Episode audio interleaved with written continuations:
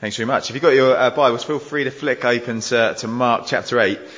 And uh, yeah, we're going to spend about 25 minutes, half an hour or so, um, maybe a bit longer, no, hopefully up to half an hour, um, just in God's Word. And just, uh, just really getting ourselves fueled up for heading back home to families, friends, and sharing the gospel uh, back where we, we live. So it's Mark chapter 8, and ridiculously a familiar passage uh, to us all, I'm sure. So Mark chapter 8 and verses 22 to 33.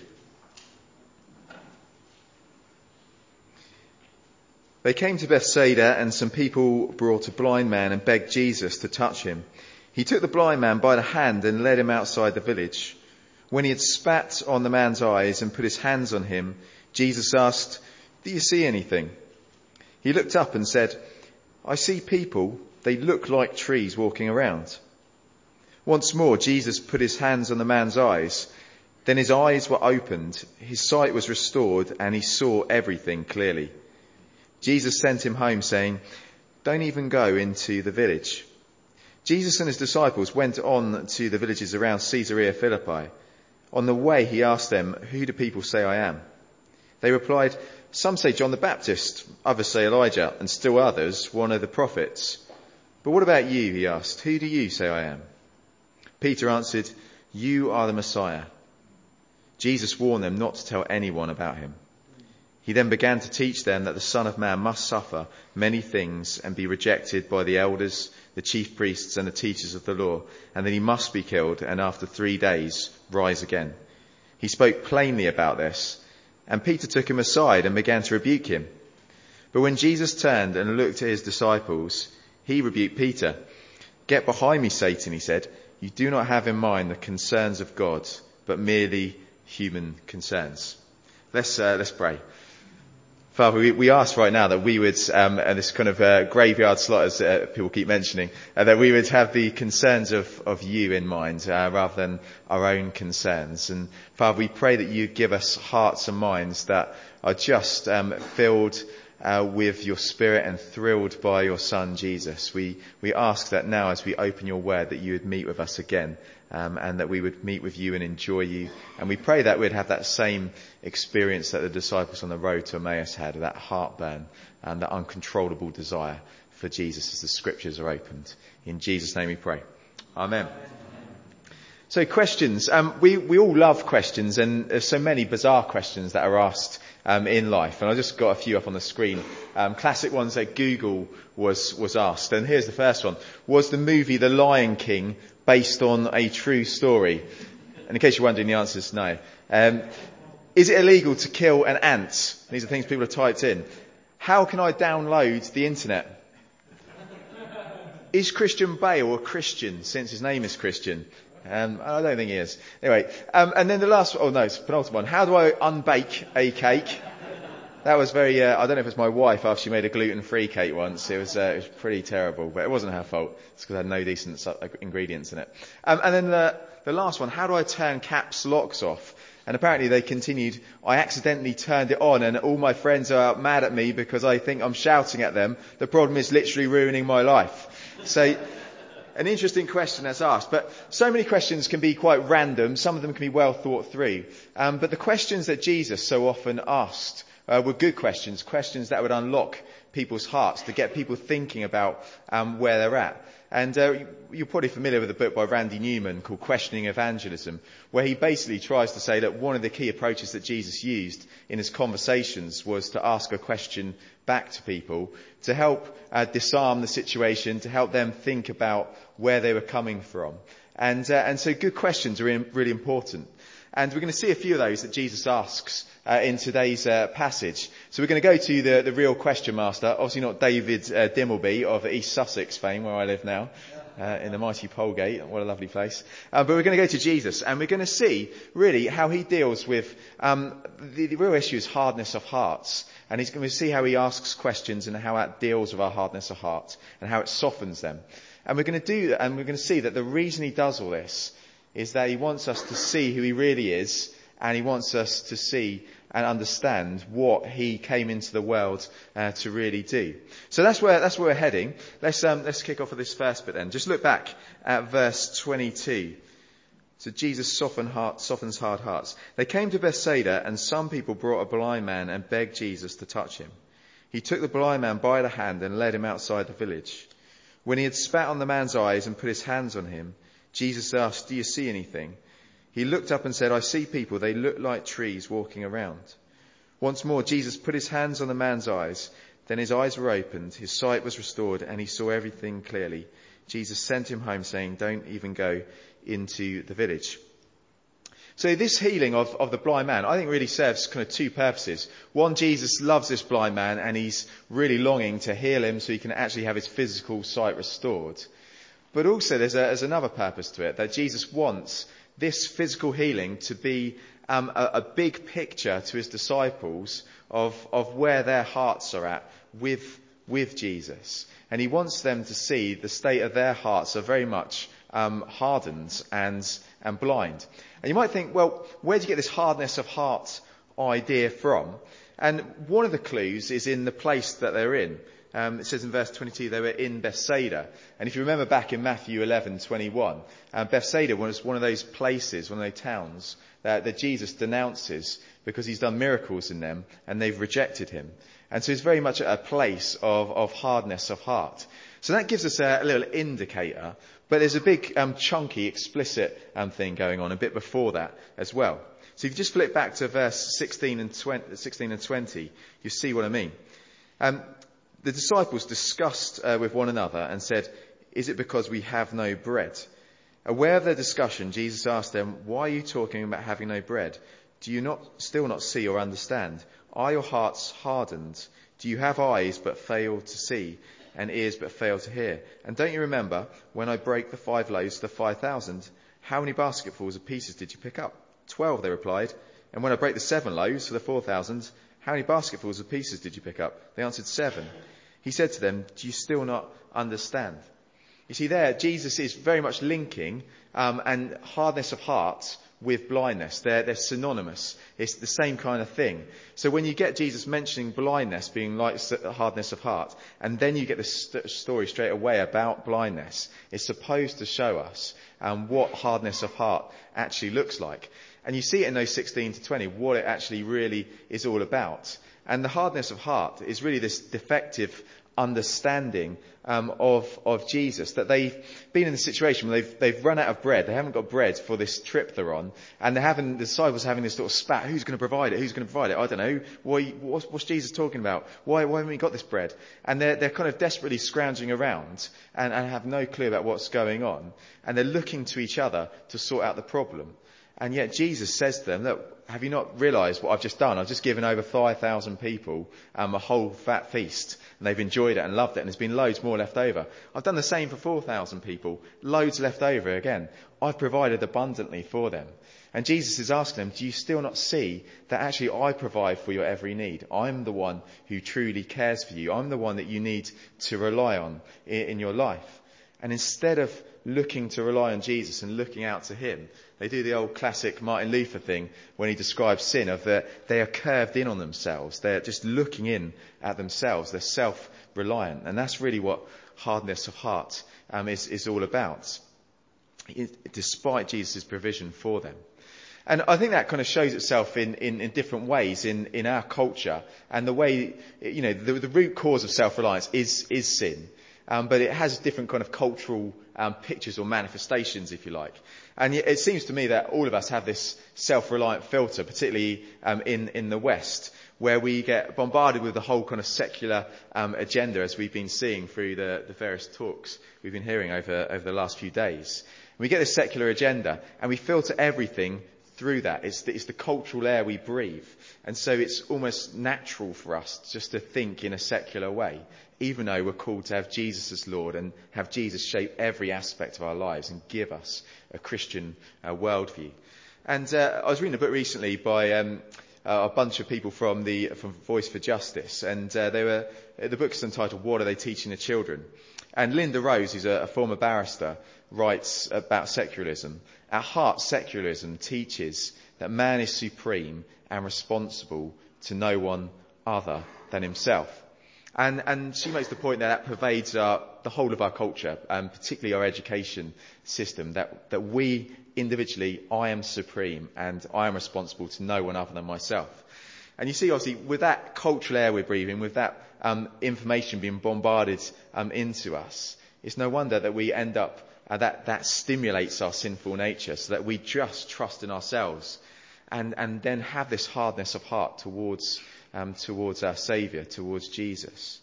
So that's one, one particular way we see it. I think another big way we, we, we see this hardness of heart uh, manifesting itself um, is, is through the whole kind of notion of, of self-esteem and the self-esteem movement, which has been massive um, for years, which again is getting you to focus on and rely upon yourself and, and just to see and think about and say to yourself how good you are and how you can cope with anything and that you are beautiful in each and every way and all that kind of stuff. And, and, and, it, and it's very much, uh, again, something that pervades um, our, our culture. Even Frank Spencer, the legendary Frank Spencer. I remember back to um, watching an episode with Big, with Big, Frank, not Frank Bruno, obviously, but Big Frank, and he was talking in that episode of uh, Frank Spencer, um, and he was quoting, I didn't realise what he was quoting, but he was actually quoting a French psychologist who was writing in the 1920s called uh, Emilio Coué, and he said um, that what we need to be doing in our lives is having this auto-suggestion thing go on. Keep talking to yourself each day, kind of Robin Martyn Lloyd-Jones and the psalmists, but keep talking back to yourself each day. Keep chanting to yourself this, this kind of stuff. Day by day, in every way, I'm getting better and better. And, and Frank Spencer was doing that constantly. And even when he'd ended up in a hospital in an A&E ward with five people um, super glued to this uh, chair he'd been trying to do in a CDT class, um, Things were terrible, but yet he was to tell himself, you're okay. Things are getting better and better. And, and I'm getting better and better. And, and so I think when we um, live in this world, we've, I think we are aware, but we need to remind ourselves every day that we're going to be constantly hearing a worldview from everyone uh, that we meet about every subject. And for us to try and think Christianly about it all. Otherwise, we end up with this hardness of heart that these disciples have to Jesus because we embrace what our sinful hearts want and also what the world around us um, is, is, telling us. It's interesting that um, uh, a psychologist, even in America, a, a, a lass called uh, Lauren Slater, she uh, she looked into all the research that a lot of psychologists have done over recent years in uh, in terms of self-esteem, and she says actually uh, the leading psych- psychologists are saying that the whole self-esteem movement has caused massive problems in the lives lives of people, and she she writes perhaps as these researchers are saying, pride really is dangerous, and too few of us know how to be humble. This was a problem for the disciples. It's been a problem ever since we rebelled against God in, in the Garden of Eden. And, and, yet, I think all of us find ourselves often struggling with if having to look out to Jesus rather than looking to ourselves. Lord of the Rings put it, put it brilliantly. I, I, I never read the books, I was saying to other people earlier, um, but the films are better. And why, why waste valuable time when you've got a good film? Um, so uh, yeah. Anyway, uh, but in that film, you remember Aragorn, um, the, ki- the true king is there, and then you've got Boromir, played by Sean Bean. And, and Boromir wants to be um, the ruler over over the kingdom of men. He wants to be the king over everyone and everything. And, and he finds it hard when Aragorn comes along. He struggles with the fact that he's the true king. And yet at the end of the film, for a plot spoiler, when this big evil orc starts attacking him, and Aragorn comes over and rescues him and slays this ugly orc, uh, Boromir just looks up to Aragorn and he realizes that he's been, he's been wrong um, about him in his life. And he said, I would have followed you, my brother, my captain, and my king nicking a bit of stuff from Hebrews. And, uh, uh, and I think it's a great kind of scene because he realizes actually being self-reliant, putting yourself on the throne, it's just gonna, it's gonna stink. In our ministries, it's gonna stink when we, when we do that. But what we need to keep doing is looking out to Jesus and seeing that he's the one who truly cares for us. And his true care is shown when we follow him and keep him as, as the one on the throne of our lives. So back to the point then. So Jesus wants to get these guys, um, hard hearts softened um, towards him. And I just, I love the, the way he does it. Uh, w- one of the ways, um, before we're coming on to the, the take my hand thing, um, is, is the, one of the ways he does it is by spitting um, on this, this guy, which it seems a bit bizarre and a bit, bit weird, but you see it there um, in, in verse 23, when he had spat on the man's eyes. And that might re- recall kind of pictures of uh, World Cup scenes where different footballers are spat in each other's eyes. And it's, it's disgusting. And, and, lots of people kind of uh, spilt a lot of ink over what does this actually mean? But I think it's, it's what it actually naturally means, which is disgusting. And, and Jesus is making a point there as he spits on these eye, this guy's eyes. Remember, this is supposed to be a picture of, of what's happening with the disciples. Jesus is saying, look, when I spit in these guys, uh, with this, this man's eyes, and when I open his eyes to see the truth about me, you're going to find that disgusting. You're going to find that a bit like Boromir. You're going to find that hard. You're, because the whole of your life you've thought that you should be on the throne. You're going to find that disgusting, this idea that he is king and you're not. And all of us naturally will, will feel that way. And I think this is what Jesus is, is saying. And, he's saying that's why been, it's been so hard for you to get so far, um, who I actually am. So Jesus does a spitting thing, but then I love what he does as well because he takes this man um, by the hand in verse 23. And, and, and, and it's just Jesus' personal touch with this man. It's his personal touch uh, with us that he takes us by the hand and he leads us um, where, where we're to go. And again, that shows his kingship. That shows the one that shows us that he's the one who needs to guide us uh, and lead us in life. And he takes this, this guy outside of the uh, outside of the village of Bethsaida as well. You remember, you know, we might look in our, in our culture and think it's a very hard-hearted culture. And in terms of the philosophies of this age, yeah, it is. Um, but we do find, as we share the gospel with people, that there is actually a lot of openness as well. And there are people in the, the, the country of Bethsaida, i.e. the UK now, um, that actually are, are softened to the gospel as well. And Jesus wants us to take them by the hand and he wants us to go and show them the truth um, about him so they can see uh, the truth for themselves as they hear the gospel being explained. So Jesus takes them by, takes them by the hand. And then his approach next is to ask him the question in verse 23. Do you see anything? And, and he asks him that not because um, he needs to gain knowledge or because he hasn't got a clue whether this man can see or not. No, he asks him this question, do you see anything? Because he wants this blind man to admit the reality um, about his, his life. He's not manipulating him in any way. Again, another brilliant thing for us in our evangelism, we don't manipulate, we, we throw out the questions, we urge people, we compel people, but we use these good means of saying, look, tell me where, where you're at, tell me, you know, a bit like we were seeing with Crosscheck uh, yesterday, you're asking them the questions, where, where are you at? What do you see? Tell me what you see. And, and then we have an opportunity to speak more um, about Jesus. So he, he asks him um, this question, and this guy admits, in all honesty, I, I, can see, I can see these trees, and these people look like trees, but I, I, I don't really see anything uh, more than this. And I love it because it, it's clear again that, that people aren't always going to see everything um, straight away. We're not always going to see everything straight away. The disciples have been with Jesus for two and a half years, and it's only now that they're beginning to see, beginning to have softened hearts that see who Jesus uh, really is.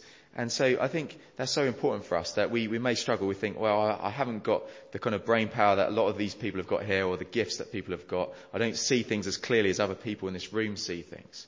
But Jesus says, look, you know, it's okay, I will show you gradually. I'll take you by the hand. I will use you in the, in the ways that I see um, fit for you. Trust me. Don't look to everyone else. Don't look to yourself. Um, look at me instead. And so that's what happens. Um, Jesus softens hard hearts by, by gently revealing himself um, to people. So let's move on then to, to why he does that. And he does it to see, so that we can see who he is. Look, look at verses 27 to 30. Jesus and his disciples went on to the villages around Caesarea Philippi. On the way, he asked them, Who do people say I am? They replied, Some say John the Baptist, others say Elijah, and still others, one of the prophets. But what about you? He asked, Who do you say I am? Peter answered, You are the Messiah. Jesus warned them not to tell anyone uh, about him. So here comes some more um, eye-opening uh, questions from, from Jesus. And he asks them, who do people say I am? And, and they come out with all the responses. This is what everyone's saying. This is what the world is saying out there. They're saying, well, you're John the Baptist. They're saying, someone else is saying you're Elijah. Someone else is saying you're, you're the prophet. And as good as all those things are, and as great as all those people um, had, had been, um, they're kind of, in general, I mean, the prophet ones, if they're talking about the prophet from Deuteronomy 18, quite accurate. But the other ones kind of sound great, but they're, they're diminishing Jesus. They're bringing him down from exactly the place that he, that he should be. And again, as we've been hearing about the cults and what Tony was saying about how Jesus is, is reduced or he's downsized or he's changed and, and, and he's not presented as the person he actually, actually is. And despite the many good things we may hear uh, people saying, if it's not that Jesus is really God's son, that he really is the Messiah, then they've not um, caught hold really of, of who he is. And so they get the wrong end of the stick. And that's why it's brilliant when Peter, um, who's, this truth is revealed to him by the Father, as we found in, in, Mark's, in Matthew's Gospel. He answers, You are the Messiah. And I think that, that's something, again, we, we, we need to emphasize because the Messiah thing shows us that he can't be put on the same level as everyone else. You know, the Messiah, who was anointed, we know, um, it was prophets, priests, and kings. And, and prophets, what is that telling us about Jesus? He is the Word of God. He's the one who speaks uh, the Word of God to us, the truth about God. He's, he's the priest. He's the go-between between God and man because he's the only one who can be and is the God-man. He can bring God and humanity back, to, back together. He's, he's the king. He's the rightful ruler over the entire universe, including ourselves. And so Peter is having his eyes open. He's starting to see this is who Jesus is. He's not just the names that people are saying. He is the rightful ruler over everything. He's the spokesman for God. He's the one who reveals the truth. He is the go-between between God and us. He's the one who gets us back into that relationship um, with, with God. I, lo- I, love this quote by uh, John Gerstner when he talks about Jesus. He says that no one has ever yet discovered the words Jesus ought to have said or the deed he ought to have done. Nothing he does falls short. In fact, he's always surprising you and taking your breath away because he is incomparably better than you could imagine for yourself. He is tenderness without weakness, strength without harshness, humility without the slightest lack of confidence, holiness and unbending convictions without the slightest lack of approachability, power without insensitivity, passion without prejudice. There is never a false step, never a jarring note. This is life at the highest. P.T. Forsyth, obviously no relation to the mighty Bruce, um, said, if God is not like this, he's less than the God we crave for and less than the world needs. And, and this is the God that, that Jesus, uh, so this is, this is the Jesus that, that our Father in heaven wants us to share with the world. This one is, is like no one else. He's better than everyone else. Who is the true uh, prophet, priest, and king, the rightful ruler uh, over everything. And the disciples start to get this. And this means, obviously, as we know, as we, as we preach Jesus, we, we can't be um, worried about presenting Jesus as, as better than everyone else. He can't be sitting on the same shelf as everyone else. He is either everything or he's nothing. And, and because he is everything, that's got to fuel us up to share him as the only message and the only hope we have. We have nothing else to share with people. Nothing else is good. Um, we have Jesus and Jesus alone. So that's what's going on um, here. And um, as I say, it takes him two and a half years to see. And I think the situation, you know, with the blind man being a picture of, of the disciples' um, hard hearts, here what we're seeing is the disciples now have this kind of blurry vision of Jesus. They, they see Jesus like they see the tree, the men's, men looking like trees. This is where they're at. They have this partial understanding at this particular point about, about Jesus. They see who he is. And, and I think this is why verse 30 comes into play, um, as it does, where it says Jesus warned them not to tell anyone about him. Because at this stage, they've got a partial understanding of Jesus. They realize who he is, but they don't yet get who or what he is, so they don't yet, yet get what he has come to do. And they have this partial understanding. And, and loads of people will tell you, obviously, with Mark's Gospel, that the first eight chapters are there dealing with who is Jesus, and the second half of the book is telling you what he has come to do. And that's exactly what's happening here. And I think Jesus is saying to them at this particular point, um, don't go out sharing me right now, because you've got all these crazy ideas in your mind about what the Messiah is and what you think the Messiah is going to do. I want you to go and tell the truth about why I've come here. I want you to come and tell people that I've come into this world to die for sinners and to rise again. I want you to tell them that. You don't even get that yet. And so I don't want you to speak about uh, me in a wrong sense. I want you to speak the truth about me. And I'm about to reveal that to you so you can go out and tell people. So this is what happens in, in verse 31. It says that he then began to teach them that the Son of Man must suffer many things and be rejected by the elders, the chief priests, and the teachers of the law and that he must be killed and after three days rise again. He spoke plainly about this, and Peter took him aside and began to rebuke him. But when Jesus turned and looked at his disciples, he rebuked Peter. Get behind me, Satan, he said. You do not have in mind the concerns of God, but merely human concerns. So Jesus, verse 32, spoke plainly to them. It's like a, a, wet paint sign on a bench with glossy, shiny paint. It's pretty obvious that there's wet paint on that bench, so you're not going to go and sit on there. And, and Jesus, when he says, I uh, will die and three days later I will rise again, um, it's, it's, quite obvious, very plain, as Mark puts it, um, speech that Jesus is using. It's not difficult um, to, to comprehend. And yet, you find the disciples just not getting it, even though Jesus states it plainly, simply, to the point, really clearly, doesn't waste any words. And yet they still don't get it. And you've got to ask why. Um, and I think there are at least three reasons why um, they don't don't get it. The first one is the the least important, but we'll go through that, and then the other two are the big big ones. Um, so I think the the three reasons they don't get what Jesus is saying here about why he's here. Um, firstly, is because of culture. Secondly, because of their own sin. And then thirdly, because of, of Satan. So let's, let's have a look at those. Firstly, then, the, the, the kind of cultural blind spot that they have. You see, uh, those who've done their kind of PhDs or love to write big chunky books on, on the evidence for the resurrection. Um, so, so uh, you know, people like William Lane Craig, um, who likes to kind of uh, talk about this quite a lot and has done a lot of research into it, or N.T. Wright, um, and other such people will, will tell you that, that in terms of the resurrection, the, the first century Jews had in their mind only that there would be a corporate resurrection um, at the end of time. So come judgment day. So everyone, uh, both the dead and the living, would rise, the righteous and the unrighteous. Everyone would rise um, on, on judgment day. And they got that from places like Daniel uh, chapter 12. And so they, all they had in view was this corporate resurrection. And that was their, their understanding, kind of biblical and, and cultural.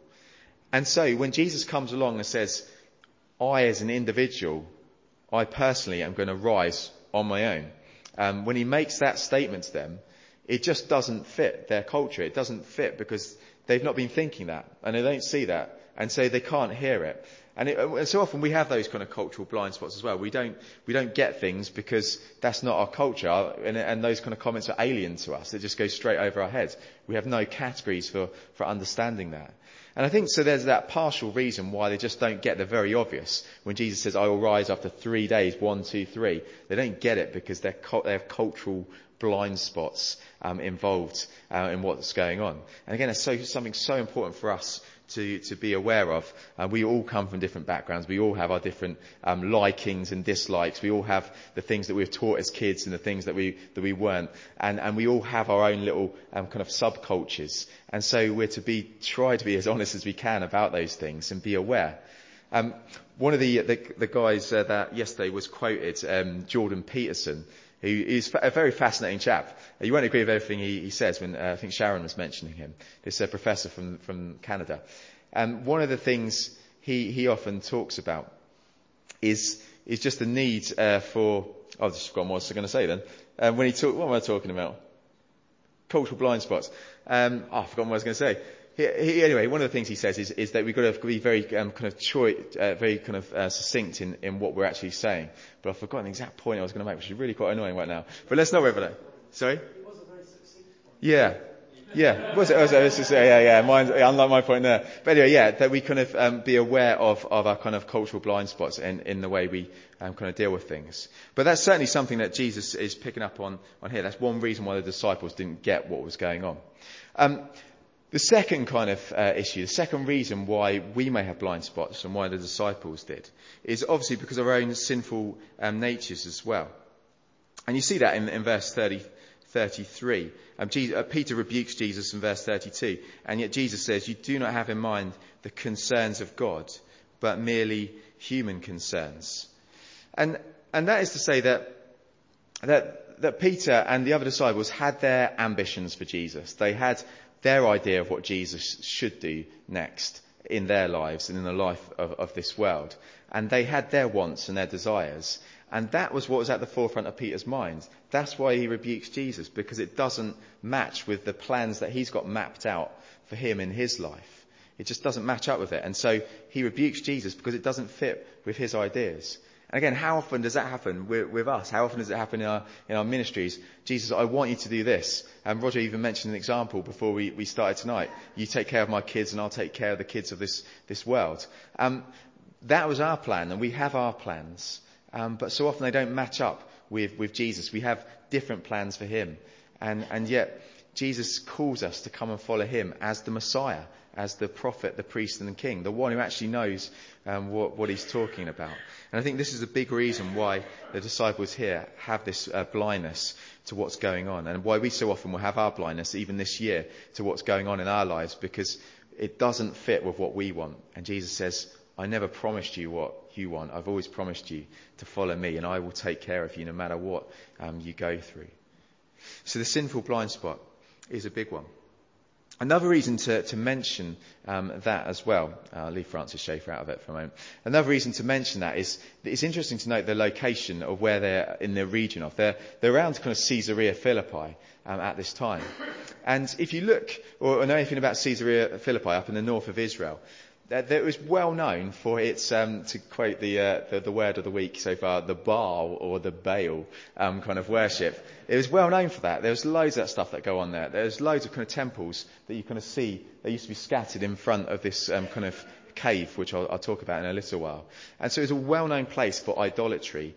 And Jesus is here, and Peter's basically being idolatrous. I've got my idols. I've got the, the things that I'm living for. Jesus, you've got to match up with this. And it's interesting that Jesus says there in this midst of this idolatrous place, now Peter, throw away your idols. Um, get behind me, Satan. Um, live and listen uh, to, to what I'm saying. Believe, uh, believe me. So we have our um, sinful blind spots. Let me just mention the Francis Schaeffer thing. The, re- the reason I, I, put that on the screen is I was, I was re- reading recently about how he he fought against those sinful uh, blind spots. He had his eyes opened, if you like, um, on, on, one level to to uh, a potential thing for him. So he was getting very famous at, at, a certain point in his life in America, in the States, and he could have had thousands and thousands of people listening to him. Um, universities desperate for him to come along and speak into their context and, and to talk um, and share the Christian faith. And, uh, and yet he felt the call of God to actually move from the States all the way over to, to Lausanne in Switzerland, and, uh, or near Lausanne anyway, and go up a mountain um, and live in this uh, little tiny village in this obscure place, L'Abri, and, and set up basically home in this mountain. And, and yet everyone was saying to him, you're being crazy, you're being stupid um, to, to do this. And yet he was saying, no, this is, this is where Jesus is leading me, and I'm going to go there, even though it seems stupid to everyone else. I'm, I'm going there because this is where Jesus is leading me. And it was, it was brilliant that he did because um, his sons then went off to university in Lausanne and they, they would say to their friends who had questions, well, come up and chat to my dad about it. And they would go up the mountain, and because it's so obscure, in such an obscure location, they'd have to stay overnight. And they enjoyed the, wel- the welcome, the hospitality of a warm Christian home from Francis and his wife Edith Schaeffer. And they would have their questions answered. And many people became Christians um, through that experience of, of being uh, with Francis and his wife Edith um, up, up there on the mountain. And even a lady's written a really good book on, on culture um, generally and the roots of what's going on today. A lady called Nancy Pearcey became a Christian um, because of uh, at that location because Francis Schaeffer was being faithful to following the call of Jesus uh, and not the blind spots of our culture, which is if you can make it big, you, you've made it. And so it's just a, a little example of, of someone living that kind of way. But as I wrap up, um, we're going to come on to the final one here. So we have our, our cultural blind spots, we have our own sinful nature blind spots, um, but the other one that, that's mentioned here is the satanic uh, blind spot as well. And Jesus obviously mentions there um, Satan in verse 33, where he says, "Get behind me, Satan." But I just wanted to draw out the, the whole kind of thing about uh, Caesarea Philippi, where they are, because I think these little details in the, even in the Gospels, uh, are really quite profound in helping us understand what's taking place. You see, Caesarea Philippi, as you can see up on the map, was located in the region of, of Bashan. And Bashan, um, literally translated, is the place of the serpent. So Jesus is in this place of the serpent at, at this time. Was, that's what it was known, known for being. And Caesarea Philippi, the, the, the place that's mentioned, um, sat really at the, the, at the base of Mount Hermon. And Mount Hermon, as you saw in that picture before, had this huge cave. And that cave was known in Old Testament times as the, the gates of hell. And so when Jesus talks here and says, Get behind me, Satan, um, what, what's going on in this particular region uh, when where, he's in, uh, where he's at the gates of hell, where he's at the place of the serpent? Where Jesus is saying that the reason, let me tell you why I'm here. The reason I'm here to go and die on the cross is to come and storm the gates of hell. I've come here to smash them down. I've come here to destroy them so that people can be rescued from hell and be forgiven and be brought into relationship uh, with me and my Father by the Spirit. That's why I'm here. I've come to storm uh, the gates of hell. And I think the, the, reasons for saying this are even more clear when you look at Matthew's version of, the, of that account, because this is where Peter and Jesus continue talking, and, and Jesus says the gates of hell will not prevail um, against the church uh, that's going to be built through, through the word of God going out. Jesus is saying, look, Satan will try and hinder the gospel. He'll try and stop the gospel going out. And, and Jesus is like, no way is that ever going to happen. The reason I'm here, the reason you're here, is to tell people the message about how I came into this world and I smashed the gates of hell. And I, I love the description of, of the gates of hell as well, because I think often we feel that kind of hell is on the attack. And on one level, of course, we're on a, in a spiritual warfare, and of course we are being attacked by all kinds of spiritual forces uh, and, and the like. But when you get that phrase, the gates of hell, we've got to think gates aren't an offensive weapon. They're, they're defensive. They're, they're supposed to be um, defending um, the thing. And Jesus is saying, look, hell's got no power against me. I've actually come and I've, I'm going to come in and when I die on that cross, I'm going to smash those, those gates and open the way for people to come to know my Father um, through me. And so Jesus won't have Peter um, distorting the gospel. He won't have him denying it. And I just love the way, as, as I kind of wrap up, the way that, that Jesus, when he, when he says this in verse 33, it says Jesus turned and looked at his disciples. And you can kind of just imagine Jesus doing that, saying, Peter, I, I love you as well, and I love these guys. You're not going to stop me going to the cross because it's the only way people can escape hell. It's the only way. If there's another way, as he cried out in the Garden of, Eden, uh, Garden of Gethsemane, then, then, then, then that would be great. But there is no other way. This is the only way. And he looks at his disciples in love as he looks out on this world in love. And he says, this is the only way for you to be rescued. And we've got this great message to tell people. They have no hope of escaping hell without Jesus. Jesus has died, he has risen, he's done exactly what he said he would do in verse 31. He rose again after three days, he's alive now, and we have a message that is living and powerful to proclaim. Let's pray, and I'll, I'll, I'll throw on a song at the end that pumps the old blood around the, around the heart and the veins. Let's pray. Father, we thank you so much that we have a brilliant gospel in Jesus. We thank you that he was prepared to speak the truth. He was prepared to do whatever is necessary to help people um, see the truth about you. Father, we, are sorry for the times where we have hard hearts, where we, where we focus on being self-reliant, where we look to ourselves, when, when we forget all that you've done for us in the cross, in creation and everything, Father. We forget it all. We, we just become hard again. And we pray that you would give us soft hearts as we see more of Jesus, as we see exactly who he is and what he has done. We pray you would make our hearts overflow with love for you and love for this world. Father, thank you that Jesus did come, he did die, he did rise again on the third day. And Father, we thank you that he has ascended to your right hand and has sat down. The job is done. Forgiveness is not just possible, it's the reality in Christ. And Father, we pray you give us all the passion in the world to tell everyone we meet about your Son, Jesus Christ, our Lord and Saviour. Amen. Amen.